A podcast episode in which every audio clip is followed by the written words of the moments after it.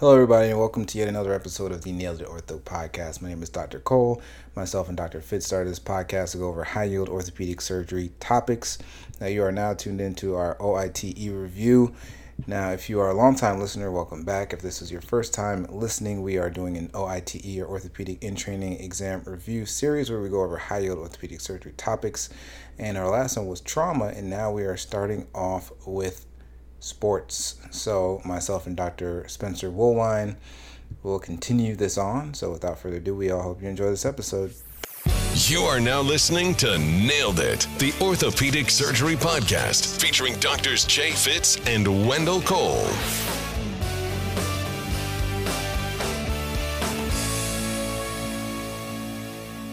Hello, everybody, and welcome yet to another episode of the Nailed It Ortho podcast, in particular, our OITE review series, and um, and we'll talk about a little bit of sports. But first, uh, congratulations must be in store here for uh, Dr. Woolwine. You are officially done, done. So, uh, congratulations, man.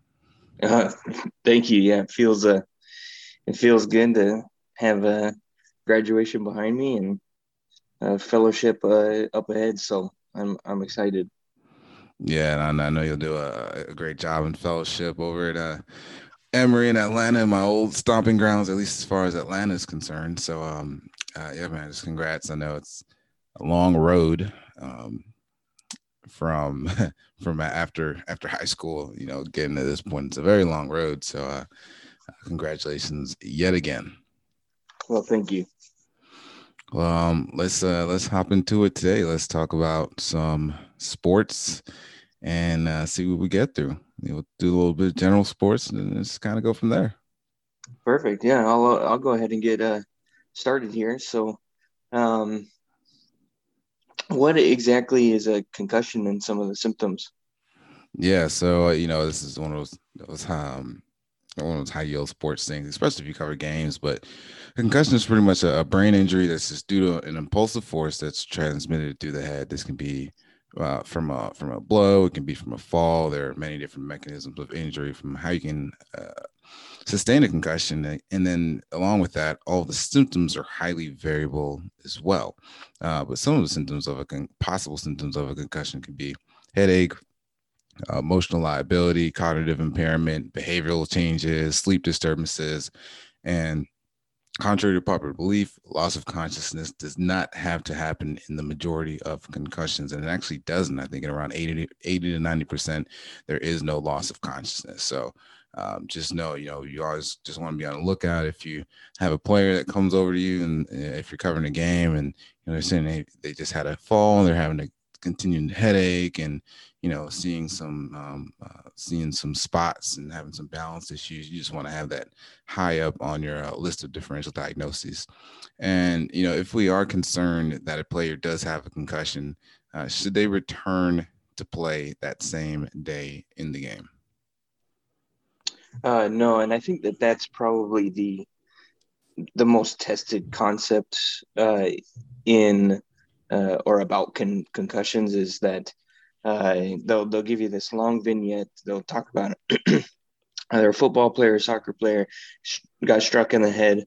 Um, maybe we're down for uh, 30 seconds, but they don't really recall exactly the events, what happened. But um, uh, it, the the questions to them will be like, what's kind of the next step? And it's really there's no same day return to play, and it's this it's a long gradual uh, step process to get these athletes back uh, into sports. And so uh, you want to follow this uh, this progression of really no activity, um, put them in a low stimulation environment, and uh, so it's like no video games, no TV or bright lights.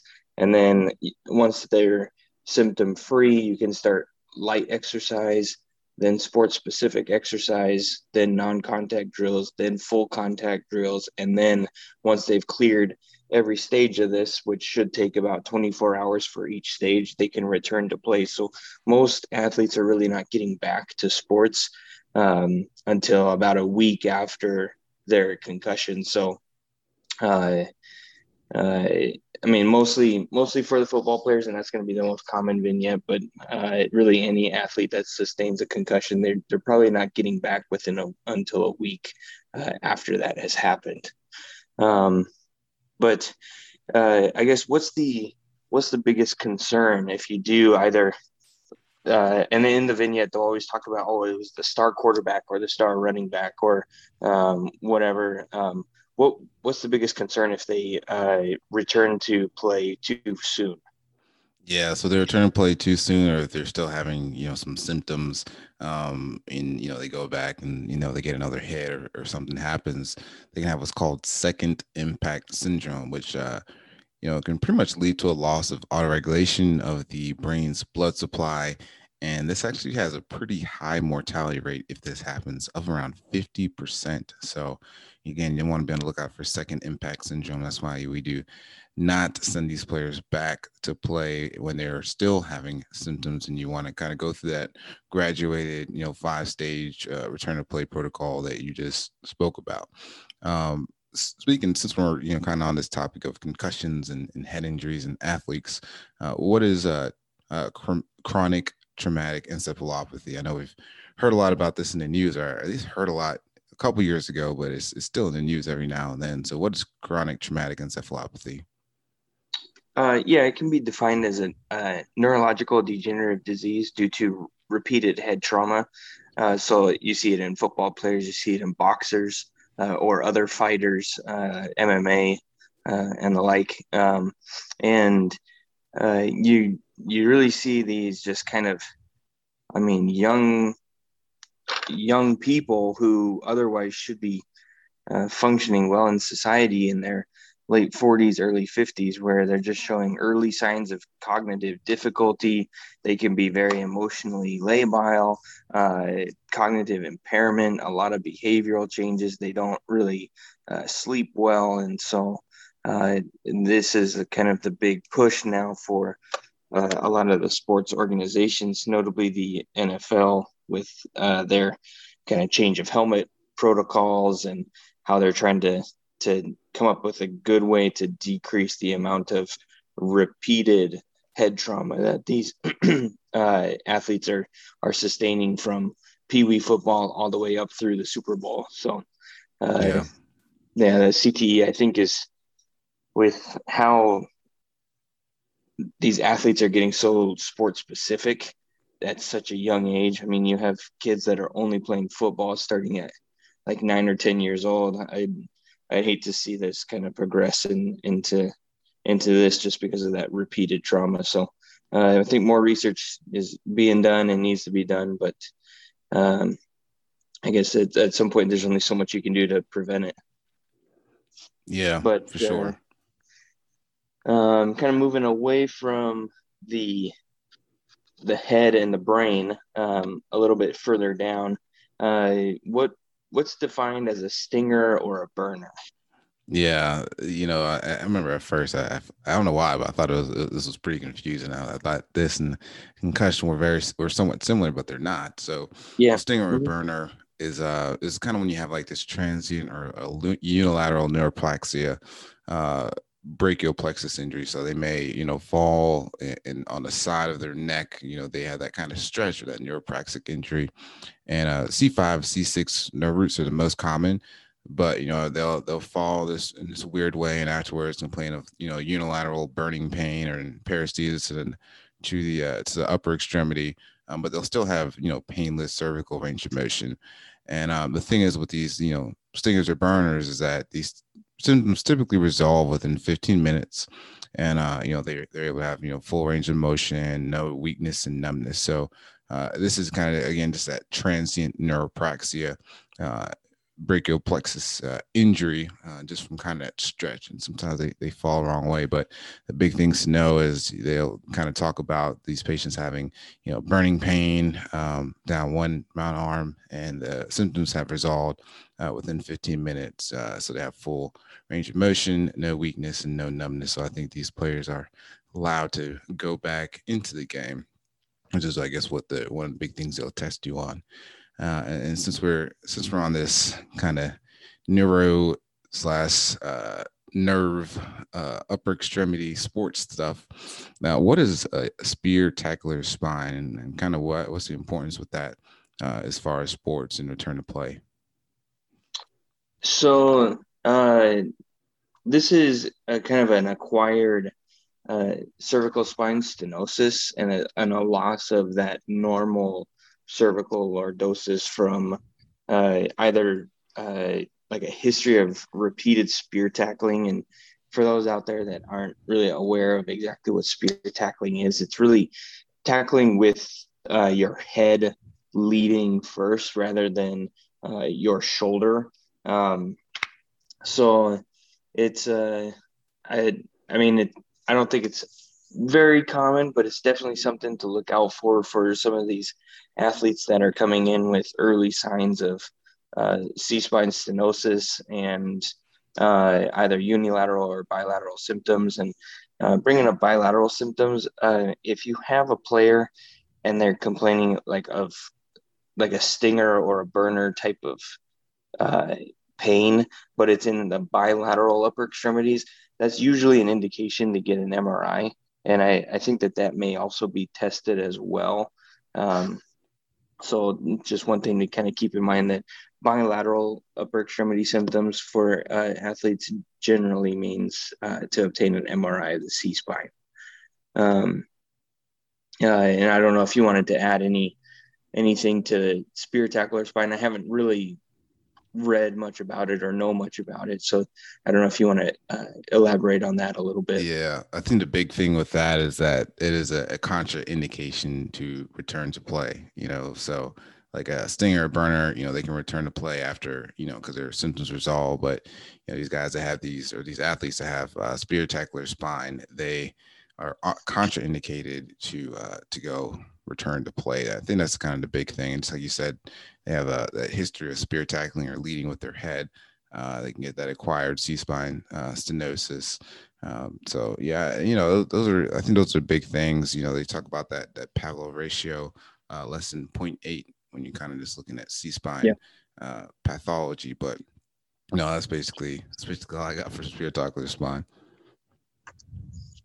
Um, well, all right. So I think uh, head and neck are are uh, I think the the key things to focus on when you're preparing for the OIT and the boards are really that the concussion and uh, the cervical spine uh, stuff. So kind of continuing continuing along with general sports.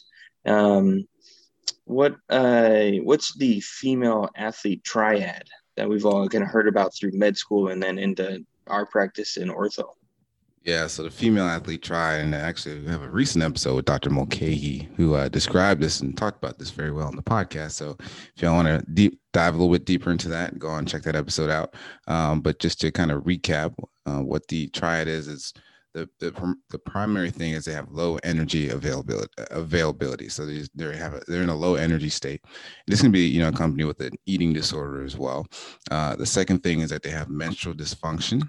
Okay, and then the third thing is that they have an altered bone mineral density. So you know a lot of the vignettes or a lot of questions I've seen on these is they'll talk about they'll kind of bring bring up you know this this uh, they'll have this like you know this patient for you that you know hasn't had a period in like two three months and uh, she arrives, you know, due to having a stress fracture or something like that. And that's a big thing that you want to be on the lookout for in these um, uh, females with these athletes tri- athletes triad. And uh, when you're you kind of when you're looking at evaluating their bone marrow density, there are some proponents to get a DEXA scan, which is a study of choice for again evaluating uh, bone mineral uh, density in patients that have these female athlete triads. So just to recap, it's low energy availability, uh, menstrual dysfunction as well as altered bone density. Now, um, what what bones are you know? Since we're talking about stress fractures, and you know, we're talking about you know the female athlete triad. Uh, what bones are commonly involved uh, with stress fractures in athletes in general? Uh, yeah, so I think the the most common one you'll see is either the tibia shaft or uh, femoral neck, um, but really any weight bearing portion uh, of the skeleton in somebody with, uh, like you talked about, that altered uh, bone mineral density. Uh, so you can see it in the pubic ring.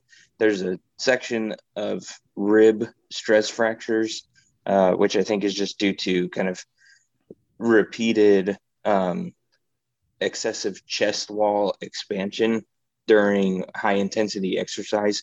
Uh, but I think the key ones to know about are the uh, femoral neck and the tibia shaft. Um, yeah.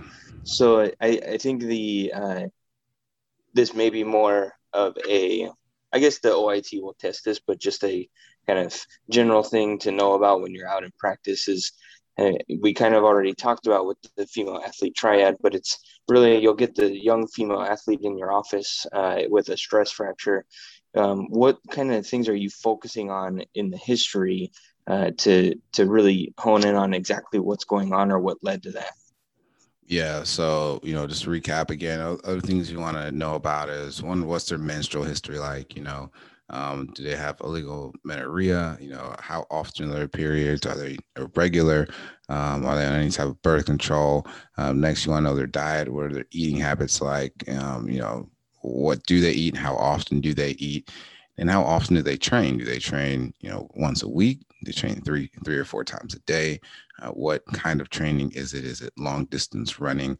Uh, you know, those are all important things that can help clue you in towards you know uh, the female athlete triad and that you definitely want to make sure that you ask about and know especially when somebody shows up in your clinic with a uh, just for example a tibial stress fracture um, now what area of the tibia is involved with these stress fractures when this when these happen uh, yeah so it's primarily the uh, uh, anterior cortex uh, where you'll see uh, either uh, bony changes similar to like a bisphosphonate type of changes in the proximal femur, where they do have some remodeling potential. The concern there is that the anterior cortex is the tension side of uh, the tibia, and so you can start to see something called the dreaded black line uh, on radiographs, on mostly on the lateral radiograph. Um, but if the radiographs are normal, you do want to consider an MRI. Uh, if there's like point tenderness over the anterior tibial cortex that, and a history that fits uh, with that. Um, so what would be, uh, I mean, we have a, let's say we have a patient with that tibia stress fracture. Um, what are the uh, treatments uh, for that. Yeah, so when you're looking at you know treating these uh, tibia stress fractures, um, you know most you know most uh, most of these patients undergo just non-operative treatment, and you restrict their weight bearing, and then you also need you know kind of fix or address some of their underlying pathology and try to you know do uh, some diet uh, modifications. Okay. Um, and I've seen some proponents if the, if there's a stress fracture and you can see a see an entire fracture line. Some people may cast, and I know some uh, some physicians may actually uh, prophylactically or, or, or, fix these. But I think the overall uh, consensus, or not consensus, but the first treatment, you know, just for this stress reaction or these stress fractures, is to uh, restrict the weight bearing and um, and start with kind of these diet modifications. And uh, I know right now we're talking about tibia shaft stress fractures but we know there are also femoral neck stress, femoral neck stress fractures as well. And uh, so, what are some of the things you kind of pay attention to when you're looking at femoral neck fractures? Yeah, so uh, the um, the femoral neck is, uh, I mean, just like really the the tibia shaft has a tension side and compression side uh, to it, and the uh, the difference is that um, fractures on the tension side of the femoral neck or the superior lateral femoral neck uh, are treated differently than compression fractures of the femoral neck, which is more that um, inferior medial portion right at the calcar. And so uh, compression sided uh, fractures are uh, I mean, thankfully more common, and those are the ones that are treated with rest and partial weight bearing until symptoms revolve and then a gradual return to activity. While tension sided fractures over the superolateral uh, femoral neck are more concerning because they can uh, continue to collapse into further varus and uh, they they are the ones that actually may need surgical intervention in the form of uh, perc pinning uh, versus a DHS. Uh, so definitely paying attention to which side of the femoral neck it is, either in practice or on the test, will, will change your management. Um, but moving along from stress fractures and into other, I mean, things that athletes go through that we don't usually think of to be treating as orthopedic surgeons, but um, uh, they're they're just like the superficial infections that, as a team physician, you need to be aware of. But what's the most common site of infection in athletes? Yeah, and I, I think like there were some questions on our on last year's OIT uh, about like general sports medicine practice too. So, uh, you know, this can actually help get you some extra points if you look and study this stuff. Um, but yeah, so just to answer your question, most common site of infection in athletes is actually going to be the skin. And That's going to be from person to person contact. And when you look at the organisms, uh, HSV or herpes simplex virus and staph aureus are the most common pathogens. So uh, again, the skin is going to be the most common site of infection in athletes. And um, you know, since we're since we're on the skin, uh, what's what is the treatment for like you know a simple abscess? Uh, yeah, so simple abscess, uh, you want to use kind of moist heat, topical mupirocin for uh, about a week to ten days, and then um, if it doesn't begin to resolve on its own, uh, then you can consider uh, incision and drainage uh, of it, and then uh, more severe infections, those that have a kind of a larger uh, area of erythema or induration, ones that are causing pain and, and dysfunction of the limb, they're the ones that you want to be a little bit more aggressive with and do an incision and drainage earlier and then start them on uh, true uh, oral antibiotic therapy. But uh, I would I would say that um, not not everybody needs to be treated with antibiotics, and we probably do treat we, we probably do over treat with uh, oral antibiotics. So uh, just keep in mind that you're, I mean, when you're dealing with with athletes, you're you're dealing with kind of younger, healthy people. So um, I think that uh, really kind of letting the body do its thing and using just heat and topical mupirocin or, or neosporin will uh, resolve most of these simple abscesses, whereas the deep ones do need an I&D. Um, but uh, say we have a a vignette involving a, a wrestler and uh, they're describing like a cluster of vesicles with an erythematous base uh, on uh, the lip of a wrestler what's the most likely diagnosis yeah, so this is a you know classic uh, a presentation or like a classic question, and uh, I think a lot of times they may actually just show you a picture, so you have to be able to recognize, um, you know, just you know, a patient with an erythematous base and a bunch of cluster vesicles, and that's going to be herpes. That's going to be herpes simplex virus.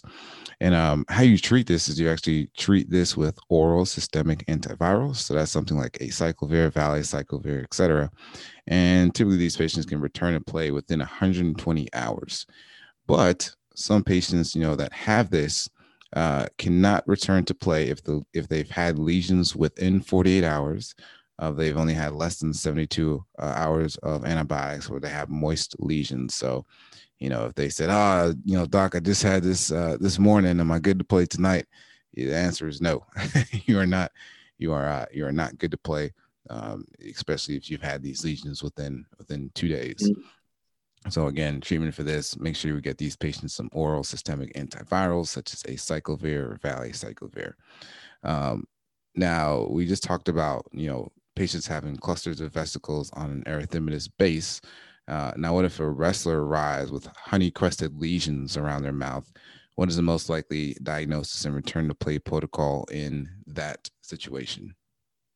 Uh, yeah, so uh, it's uh, it's impetigo from beta hemolytic strep or staph aureus, and uh, like you said, um, they may just say, "Hey, you got an athlete with the lesion found in picture A or figure A or whatever, and definitely knowing the dis the difference between uh, impetigo and herpes uh, can help you uh, get points on on an exam or uh, help you treat these athletes out in practice. And um, the the difference with the honey crusted lesions, uh, they are not due to a virus; they're due to a bacteria.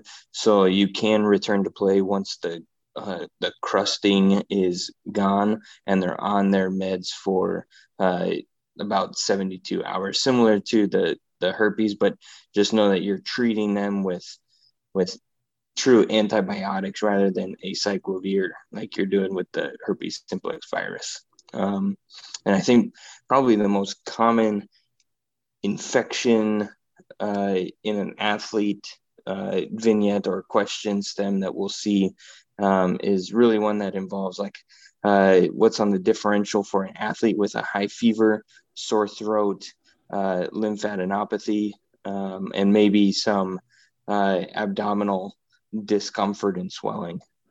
Yeah, so you know, kind of the buzzwords and what you're thinking of that is Epstein Barr virus or EBV. You know, the kind of that infectious mononucleosis. Man, man, I just had like a, a flashback to the third yeah. third year of med school saying that.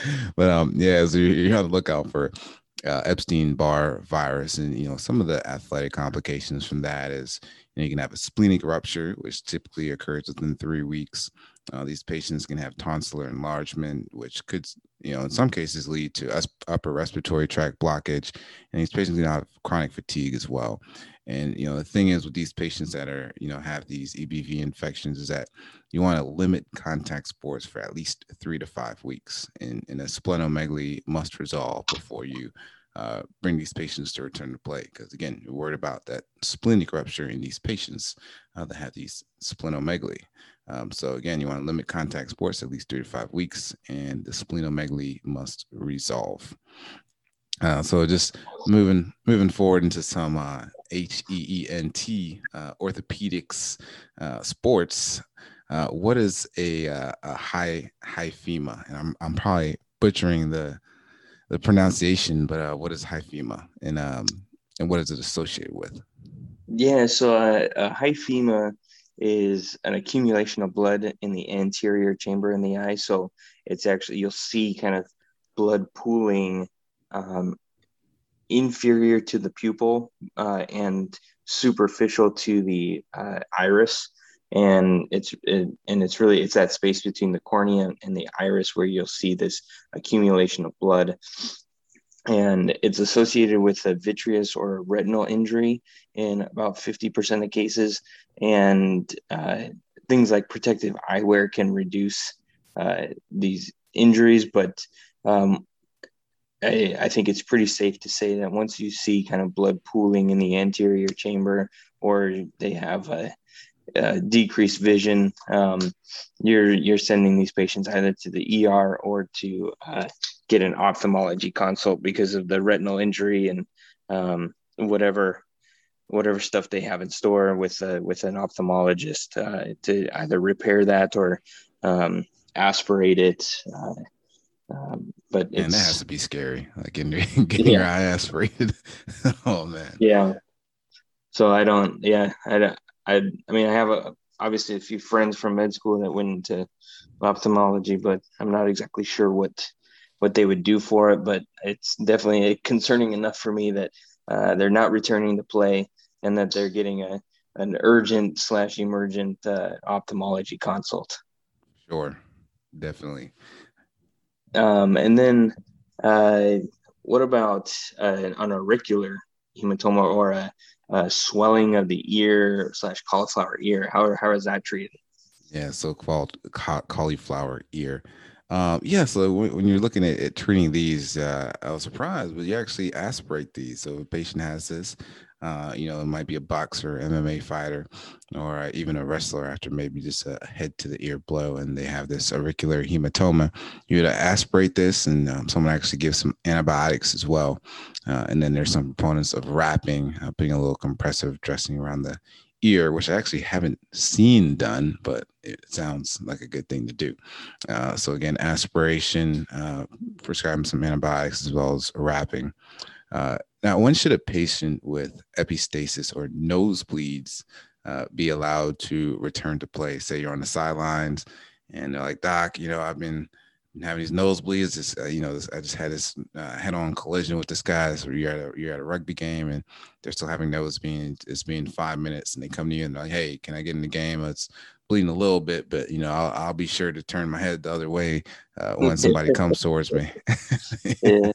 No, I mean you gotta have a full, complete stop of the bleeding, more for just the kind of grossness nature. You don't want them voluntarily going out there with uh, blood coming out of their nose. Um, but yeah, so once the bleeding stops, and that's when you'll really be able to rule out any CSF leaks. Um, just because, I mean, obviously our blood can coagulate and clot and uh, eventually stop. But if there's uh, enough of an injury um, to uh, kind of the base of the skull, uh, the CSF fluid will not clot. And so, if they're still having a clear fluid leakage either from uh, their nose or from their uh, external uh, meatus or, or, ear canal, they'll uh, they are definitely not returning to play, and they are uh, headed to the ER for evaluation and treatment.